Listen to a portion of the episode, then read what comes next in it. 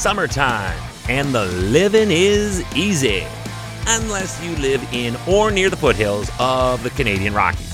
Hi, I'm Chris May, host of This Day in Weather History, a podcast from the Weather Network in Canada. With five weeks to go to the first official day of summer, people already had their snowmobiles put away and the motorcycles were already out. They had skis and snowboards already switched out for water skis and hiking gear. Ooh, not so fast. There was one more punch to the face with snow, and it hit Oh. this day in weather history. With summer looming by this time of year, we in Canada are so ready for a real change in weather, aren't we? You know, one that lasts and has some sort of consistency because when you think of it, spring has all four seasons wrapped into one and it can be messy and often unpredictable. When you toss in the multiple layers of elevation associated with the Rocky Mountains and the Pacific Ocean to the west of you, there is always a chance in Calgary for anything to happen, and it sure did here. It was Wednesday, May 14th, back in 1986. A very late season snowstorm made its way through Calgary that overwhelmed most of southern Alberta. And this was not your grandma's sipping storm either, my friends. This was not friendly by any definition. This was so obnoxious, so impactful, that it would have been considered, quote, significant for even a snowstorm that would normally occur when this is supposed to happen in the winter months. Check this. The storm caused power lines to fall. There were power outages associated with that. Plus, the roads were a disaster with poor driving conditions. And on top of that, it closed the schools. Now, let me stop here for a moment. Hold on.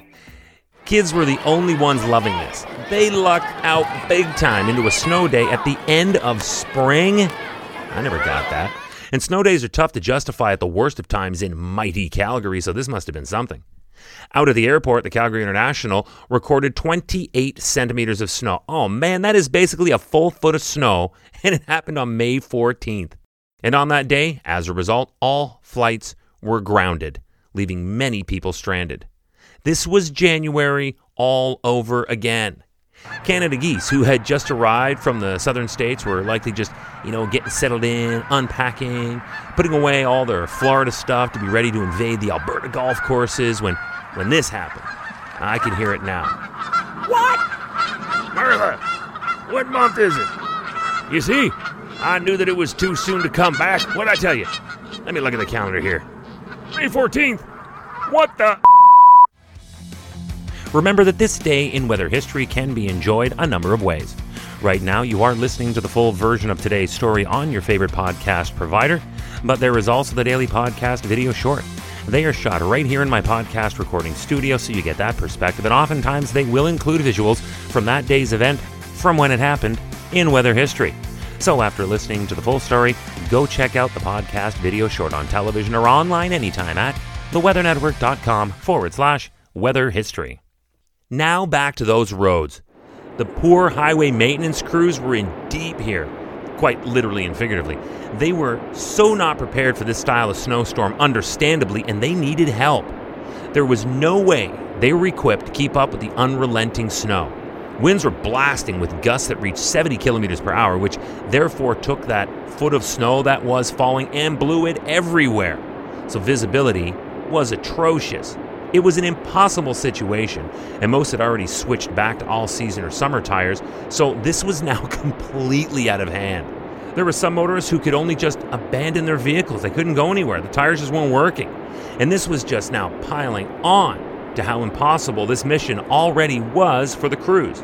We have stranded and abandoned vehicles, now making it even more difficult for drivers to get where they needed to go and the snowplows to clear the snow.